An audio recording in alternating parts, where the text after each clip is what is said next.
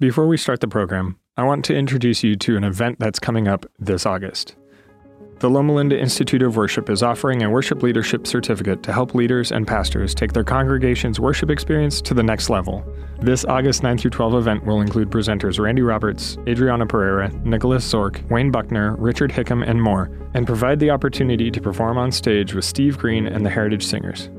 Come sing, pray, write new music, share testimonies and resources, and grow together with like minded worship leaders from across the world. Go to lliw.net to register. Welcome to the Loma Linda University Church Sermon Podcast. We hope you will be blessed by the message.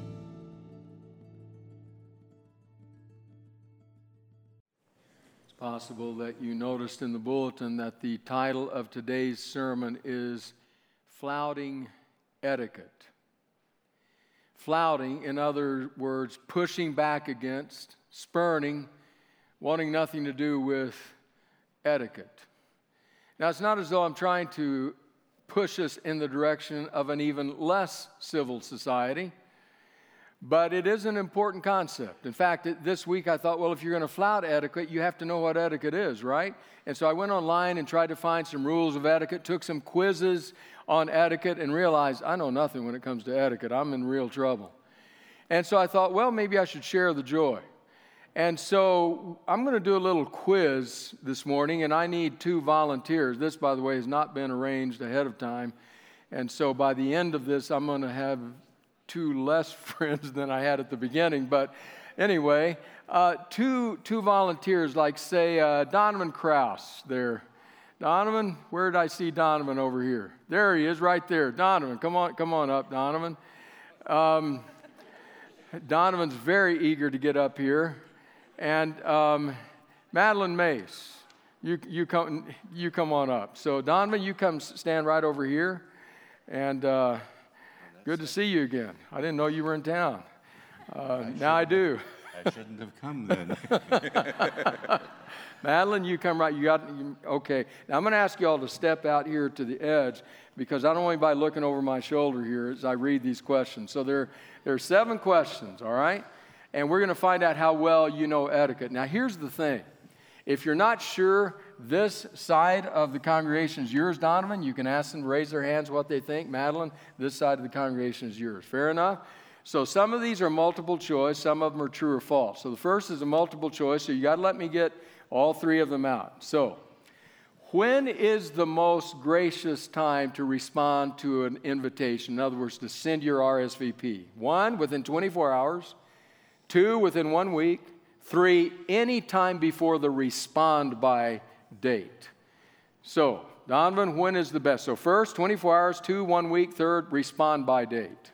Will you tell me? Your, you got to put your mic up there. Will you tell me your score first before I answer? I'll tell you in a minute. I'm going to say 24 hours. 24 hours. All right. Madeline? Any time before the before the respond the by date. Very good. That's absolutely wrong. Donovan, you are right. So Madeline, no pressure, but Donovan's one up on you here. All right, number two. From which direction should you approach your dining table chair in order to sit down? Okay, so you got the picture. It's Sabbath lunch, and you're coming up to the dining table. From which direction do you approach the chair? From the left, from the right, or either direction? Madeline, you're first this time. If you're not sure, we can ask congregation. Or maybe you're sure.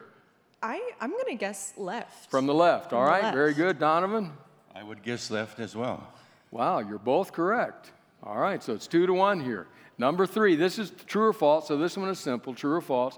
You should always pass both the salt and the pepper, even if only one was requested. True or false? Hmm. Donovan? False. False. Madeline? False. False. That's true. Oh. So today, when somebody asks for the salt, send them both. Okay, so we're still two to one. Is that right? Roger, is that right? You're helping me keep track here. All right, number four. If there are two forks on the table, you should start using the fork nearest your plate. This is true or false. If there are two forks on the table, you start by using the one nearest your plate. Madeline? True. True? All right. False. False. Have mercy. Donovan got that one, Madeline. Oh. So, right, what is this? Is it three to one? Three to one. All right. We're on to number five. In a formal place setting, the dessert spoon and fork are usually placed above the plate. This is a formal setting, so the dessert spoon and fork are above the plate. Who went first last time? You did? I think, well, I don't know. Okay, we're going to have you go first. True or false? Oh. Um. Formal dessert, formal setting, dessert, spoon, and fork above the plate. I'm going to say false. False. Donovan? I want some congregation response. All right. So, how many of you would say true? Let me see your hands. Raise your hand. Oh, a lot of them. How many of you would say false? Well, it's pretty clear, Don, what they think. So, Well, I would agree, but I wanted them to become involved, you see. okay, very good. So, you're saying True. true. All right. True is right. Have mercy. Four to one, Roger. Okay. Madeline, we got to we got to get going here. All right. So, this one is also true and false. Since it is not right to waste food, we're on board, right, Madeline? We all agree with that. It is best to ask the waiter or your host for a doggy bag to take home the leftovers. True or false? Now, you can ask, if you want to ask your, your people out here, I have a guess, but I would love to know. Okay, so is it is not right to waste food. You can ask your waiter or your host for a doggy bag. How many of you say that's true? Let me see your hands out here.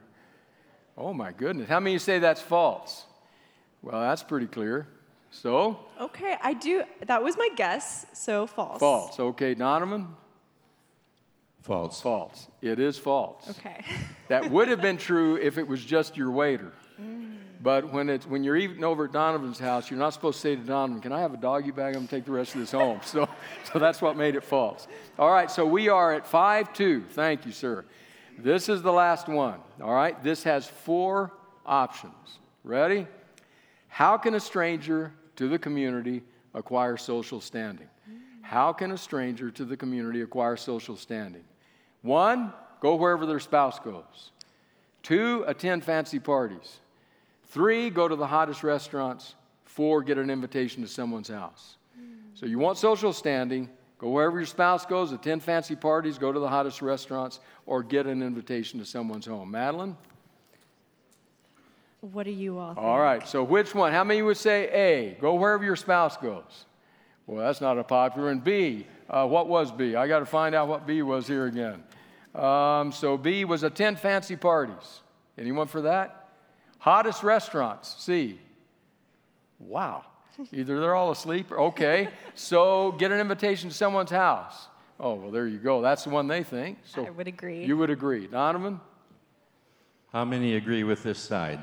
Look at that. Okay, the same All answer. right, same at that is correct. Excellent. Thank you very much. I appreciate it. And the final score is five to three, six to three, six to three.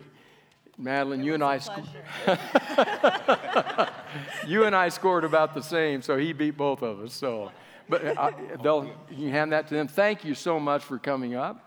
Um, yes, thank them. Thank you very much.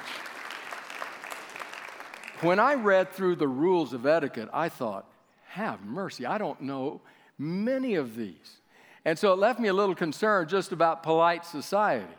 Uh, my wife will tell you that my favorite place is not the most formal of meals because I always feel like I'm somehow missing something or doing something wrong. But we're talking about flouting etiquette. Now, it's not that I'm asking you to do that. Actually, we'll see in a few moments that Jesus is suggesting that. But he's suggesting it in his world. So, in order to understand, we have to know a little bit about the etiquette of his world, especially when it came to the table, which is exactly what these questions were about, Donovan and Madeline. All had to do with the table or invitations to it. So I'm going to read you from, from a New Testament scholar named Clinton Arnold just one piece that sets the stage for what were the etiquette realities when it came to meals in the ancient world. So Arnold writes, Meals were important social rituals in the ancient world, and one would normally eat only with those of his or her own social class. One's place at the table was determined by social status, and the places beside the host represented the highest status. This was true both in Greco Roman and Jewish society. Roman sources describe meals, imagine this, where guests of different social status are seated in different rooms and are even served different food and wine depending on their social rank. Imagine that. Various writers criticize such behavior as elitist. The Roman poet Martial describes an incident where a host alone eats choice food while his guests look on. Imagine that. Tell me, what madness is this? Martial writes. While the throng of invited guests looks on, you, Caecilianus, alone devour the mushrooms. What prayer shall I make suitable to such a belly and gorge? May you eat such a mushroom as Claudius ate, that is, a poisonous one. In another humorous, another humorous passage, Martial criticizes the different quality of food served to the guest. Since I am asked to dinner, why is not the same dinner served to me as to you? You take oysters fattened in the Lucrine lake. I suck a mussel through a hole in the shell. You get mushrooms, I take hot funguses. You tackle turbot, but I brill. Golden with fat, a turtle dove gorges you with its bloated rump. There is set before me a magpie that has died in its cage. Wonder how he felt. In other words, he's pushing back against the etiquette of the day, saying, I don't like this. This is not how it should be. But that's the way it was. And it's in a setting of a meal, a nice meal, that Jesus is going to suggest pushing back against etiquette, flouting etiquette. So we turn to Luke's Gospel, the 14th chapter, which is where the incident is reported. So, to, to set the stage in two quick ways number one, remember we're in a series entitled Insiders and Outsiders Christian Hospitality in a Polarized World. And then, secondly, know that the immediate context here is a banquet in the home of a leading Pharisee. We can probably safely assume that it was a nice home, a very nice home, so it would have been a very nice meal. And it's as he's sitting there at this meal that Jesus gets to noticing both the guests and the host. And he has something to say to each of them. So we'll start with what Jesus has to say to the guests. Luke 14, we start in verse 7. When he noticed how the guests picked the places of honor at the table, he told them this parable. When someone invites you to a wedding feast, do not take the place of honor, for a person more distinguished than you may have been invited.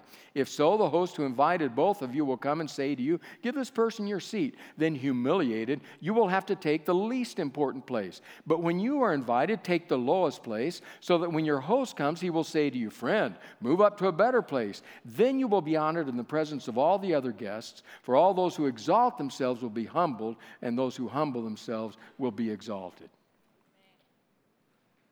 So Jesus is watching. I don't know if it was evident, people are literally elbowing their way, pushing other people out of the way, trying to get to the best places, or if it was much more subtle. Go, go, go, go, yeah. You know, trying to get in, trying to get the best place. I don't know what it was, but what is clear that as Jesus watches, he sees what's going on. In other words, the rules of etiquette about which place you set in were, friends, basically the etiquette of the jungle. Whoever gets there first, beat the others to it, push them back, get in there, you claim it for your own. It had to do with selfishness. I got to get that place. And Jesus watches that. And then he says, Let me tell you something. Let me talk with you about what I have seen here. It's an important statement that he's about to make because he tells them don't choose the highest place, the best place, choose the lowest place. Now, honestly, the ways in which social status are made manifest are probably quite different in his world than in ours, though there might be some crossover. Probably quite different. We have our ways of showing social status, though, right? We show it by what we hang on the walls of our offices, what we park in the driveways of our homes, how we show people what time it is. Yeah, oh, yeah. You know, we show it in many different ways. They showed it in this way. They're fighting for the best seat next to the host. And Jesus says, don't do that because, do you notice what the reason he gave? So he says, you, have chosen that seat next to the host, and then in front of everybody, the host comes to you and says, Listen, I, yeah, I'm, I'm really sorry to do this to you, but a, a, friend of mine just came. Yeah, he's the, he's the chief of OB up at the hospital. Yeah, he, he's a good guy. Yeah, yeah, Megan is her name. Yeah. So, so he, he's come. I need, I need this seat. Uh, could you go, j- just see that seat right back there? Yeah, by the kitchen. That seat right there. No, no, no, to the left of the trash cans. Yeah, right there. Right. Could you go sit back there? Uh, Kevin, come sit here. Wow. That would be humiliating in our world. But it was more than just humiliating in their world. Listen one more time to Clinton Arnold as he describes the cultural context of such a reality. Arnold writes, honor and shame were pivotal values in the ancient Mediterranean world. A family's honor in the community determined whom they could marry, what functions they could attend, where they could live, and with whom they could do business. The public shame of moving from the first seat to the last in front of one's colleagues would be a humiliation almost worse than death. This wasn't just changing seats. Suddenly, the options for whom you're son or your daughter was going to marry shifted. Suddenly, where you could do business opened up or shut down. Suddenly, the people with whom you could relate, what functions you could attend, either appeared or disappeared. This affected your life. No wonder people are fighting. Kind of the survival of the fittest, the law of the jungle, that's our etiquette. We're getting there if it kills us. And Jesus says, No, no, no, no, no, no. Here's what I want you to do I want you to act according to the etiquette of humility.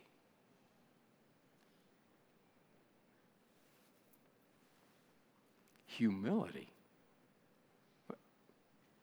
You never get anywhere in the world doing things with humility. I mean, honestly, friends, we tend to, not always and not in every setting, but we tend to value humility in our world at least much more so than would have happened in the ancient world. It was not viewed as a virtue, something to be desired, it was viewed as weakness. Weakness. And yet Jesus is saying, This is the basis on which I want you to make these choices. Can you imagine if I stood up here, one of the pastors stood up here and said, Okay, we have a new ethic. We want you to make your choices based on weakness. Just be weak. Just choose whatever you choose because you're weak. You would say, What? That's crazy. And yet, Jesus in that world says, Make the humble choice. But the way he states the exchange of chairs underlines just how deceitful the human ego can be. If you haven't done the work of humility before God in your heart before you take this action, the, the ego will trick you. The late Fred Craddock put it this way He said, Once this has set in, once people figured out what Jesus was saying, then there was a rush for the lowest seat. Everybody elbowing each other out of the way to get in the lowest seat with their ears cocked to hear their name being called up to the higher seat. That would be even a greater honor. So if you haven't dealt with ego, doesn't matter whether you go here or there, it's still going to be a problem. What Jesus ultimately calls us to is humility. Choosing the lower place.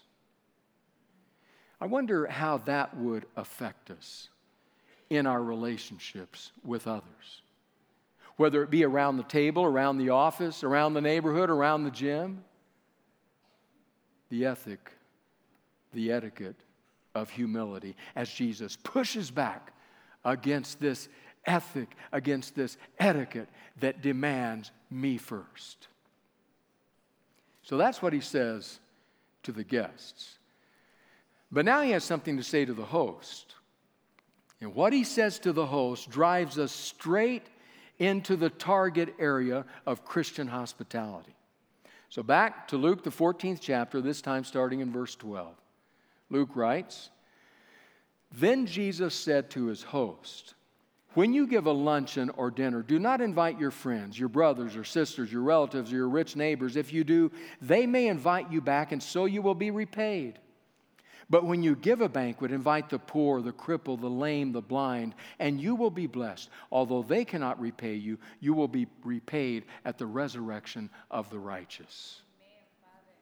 So, Jesus is saying something that may be a bit hard to take in right here. Eugene Peterson helps us with it in his paraphrase the message, capturing what I think is the essence of what Jesus is saying in the first part. He says, Jesus says, do not merely invite your family, your friends, your neighbors, etc. Not merely. It's not that Jesus is necessarily against family dinners, but that's entertaining. What Jesus is wanting to talk about here is hospitality. Do not merely invite them, or they may repay you. He's addressing this, this social quid pro quo. You do for me, I'll do for you. You scratch my back, I'll scratch yours. You know, uh, the Smiths had us over recently. We got to have them over. And it's this social exchange that happens mostly when you're on an equal par, an equal level. You're all part of the in group. That's fine as far as entertaining goes. But Jesus is driving us toward hospitality. And so he says, rather than focusing there, and then he says in verse 13, invite the poor, the crippled, the lame, the blind. If, if, if all Jesus is saying is look for those who have been pushed to the fringes, who have been denied marginalized, those who have been beaten down by the circumstances they have faced into the quagmire of life, and draw them in. If that's all he's saying, that would be enough. Because it would move us out of our comfort zones, it would push us out of our enclaves, it would drive us to draw the boundary much more widely of those who were outsiders but now experience the treatment of insiders. If that's all he's saying, that would be enough. It would be enough, we know, because over in Matthew 25, just after he has said, talked about all the signs of his coming and his return in glory. And then he says, Watch, watch, watch. And we're freaking out saying, Okay, what do you mean by watch? He gives us four parables to define what he means by watch. The last one, the crowning pinnacle, is the parable called the sheep and the goats, in which the king says, the reason I'm welcoming you here, or the reason I'm not welcoming you here, is based on how you treated me. And both groups say, What are you talking about? We've never even seen you. And he says, Oh, yes, you did.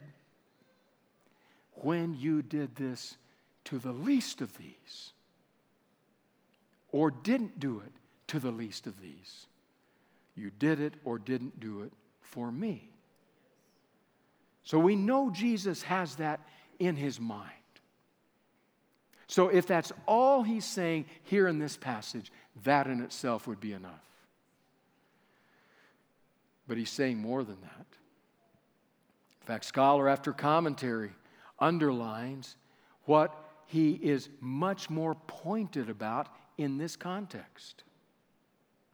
And it grew out of the theological understandings and assumptions of the day grew, out, grew out of it in this sense. There was the belief that if you committed some grave sin, some grievous sin, that that sin would likely be punished in the here and now. Or the way they often thought of it was when they saw somebody who suffered here, very poverty stricken, blind, lame, the people he just named, when they see that, they would see not a person suffering, they would see somebody who had committed a great sin. Therefore, the assumption was not a fellow human being who is suffering, but a person who has sinned, so that God has reached out and touched them. In fact, leprosy was known to be called the finger of God because they understood this to be God's punishment. Hey, I can't do anything about that. You did something to upset the man upstairs. That's between you and him, but I don't want anything to do with it. So that the ones Jesus here names are the ones who would likely have been assumed to have lived that kind of life. And who, therefore, now the church had no desire to enter into the religion of the day. Nothing, nothing here for you. That's between you and God. And push them out. In fact, listen, Craig Evans, New Testament scholar, writes the advice he gave would have sounded quite strange to the ears of Jesus' contemporaries. To their way of thinking, the poor, the crippled, the lamed, and the blind are those from whom God has withheld his blessing. In all likelihood, it was thought that their afflictions were the result of sin. These people, along with the Gentiles, would be the last people to enter the kingdom of God. Why should anyone invite them to a feast? To eat with such people could result in religious defilement. Don't forget that sentence to eat with such people could result in religious defilement. I, you know, my mother said, birds of a feather flock together. If you lie down with dogs, you get up with fleas. I don't want to be with that kind of people. It could result in religious defilement. Therefore, the pious Israelite would quite naturally desire table fellowship with others of similar piety. Jesus, however, does not share this narrow, self righteous view. His proclamation of the good news declares that even the lowly and outcast may be included in the kingdom of God. Nowhere is this idea seen more vividly than in this passage. These are people the religion of the day wanted no part of, pushed out. These are the people that Jesus says, invite them to your table. No wonder Fred Craddock once said, Tell me who sits at your table, and I'll tell you who you are. Invite them to the table. It's clear that he's not driving at entertaining, as good as that may be in all kinds of contexts. But that invites friends and family and the good and the lovely and the people we connect easily with and those that aren't going to challenge us. That's entertaining. That's wonderful as far as it goes. Jesus is talking about Christian hospitality. Christian hospitality is extending the invitation to the unworthy, it's including the less than favorable, it's drawing in those who have been shut out. Christian hospitality. That challenges me on a deep level. So, here, I don't know, a week or two ago, Michael Brownfield, member of our community here, sent me, thank you, Michael, sent me a story. In a book he was reading by Kyle Idleman. I've read Idleman before, but I had not read this book. Michael said I could share this with you. I want to read you in Idleman's own words the story. He writes I once met a man named Adam. I want to tell you about Adam, but before I do, I want to ask you to consider Titus 2 11 to 14. Titus 2, Paul's letter to Titus. So it can be a rather hard, hard hitting letter, including even this passage. Listen to Titus 2, starting in verse 11. For the grace of God has, appears, that has, has appeared that offers salvation to all people. That's wonderful. The grace of God has appears, appeared that offers salvation to all people. It teaches us to say no to ungodliness and worldly passions and to live self control, upright, and godly lives in this present age while we wait for the blessed hope the appearing of the glory of our great God and Savior Jesus Christ, who gave himself for us to redeem us from all wickedness and to purify for himself a people that are his very own, eager to do what is good. So Paul says, God's grace is appears that has saved all of us. But then he goes on to talk about growth and transformation and change. Back to Idleman's words. We're told it's the grace of God that offers salvation. You probably already knew that. But did you also notice, Idleman asks, that it's God's grace, not fear of God's wrath, that teaches people to say no to ungodliness and leads them to want to live good lives for Jesus? Did you know that? It seems grace is the key to everything. So, Adam. He told me he had been incarcerated and that he was illiterate when he went to prison. But another inmate who was a follower of Jesus realized Adam was illiterate. He told Adam he would teach him to read and write by using the Gospel of Mark. By the time he was released, Adam had not only learned to read about Jesus, but had become a follower of Jesus. When he got out, he began attending a small church in a small town. I didn't know what the crime, what crime put Adam in prison, but somehow the people in the church found out. Some were upset that he was now at their church. One longtime prominent family told the pastor, Hey, look, you either ask Adam to leave or we're leaving. The pastor explained that Adam was welcome at their church. The family left. It began to look like other families were going to follow. Adam told me he started thinking it might be best for him to leave. He didn't want to create division or make a bigger mess for the pastor to have to clean up. Then, one week after the sermon, the pastor stood before the congregation and asked Adam to come up front. Adam knew what was about to happen. The pastor must have found out about his crimes. He was going to tell everyone and ask Adam to leave. Adam made his way to the front with his head down, ashamed of what he had done and embarrassed for what was about to happen. When he was standing with the pastor, the pastor announced, I want everyone to know that I've made an important decision. Since Adam has been released from prison, he's had a hard time finding work. So I want to offer him a job helping take care of our church facilities. The pastor reached into his pocket and pulled out an extra set of keys to the church. He gave them to Adam and said, You're going to be needing these to open and close the church each week. Tears ran down Adam's cheeks as he told me the story. He paused, collecting himself, then said, It was the first time in my life I'd had a key to anything. For the first time, he felt truly loved and accepted. Oh, I should have mentioned where I met Adam. I was speaking not at a prison, but at a pastor's conference. But why did I meet Adam there? Because he's been a pastor at that church for the past six years. That's what happens when people, one at a time, experience the love and grace of Jesus through his followers. Or I might add, when they experience Christian hospitality through his followers. Entertaining is wonderful as far as it goes. But in this scene, Jesus is not talking about entertaining, he's talking about hospitality. He's talking about making outsiders feel like insiders. He's talking about drawing to our tables, to our relationships, to our embrace, people that have typically been pushed out, ignored, and shunned. He's saying, invite those, invite them to the table. My wife and I love having our kids over, kids and their spouses. You know who else we love to have over?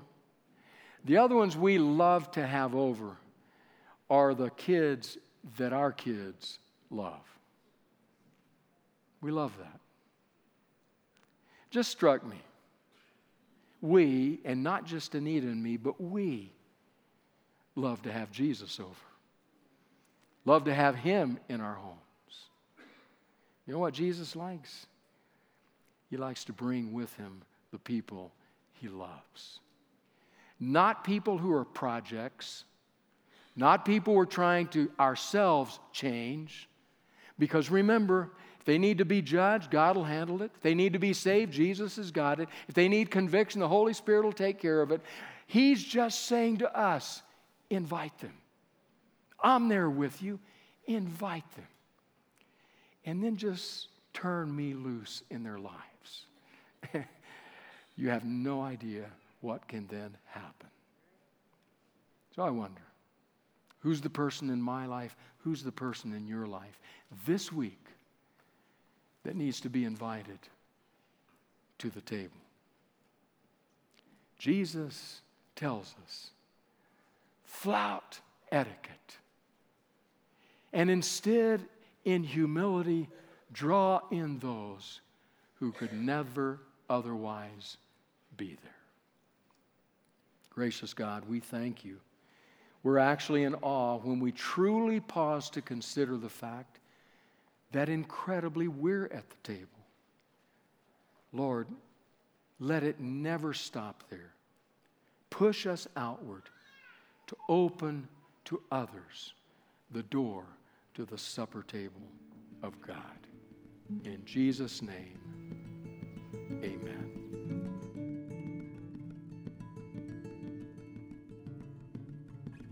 Find more podcasts, videos, church events, and how you can support the Loma Linda University Church at lluc.org.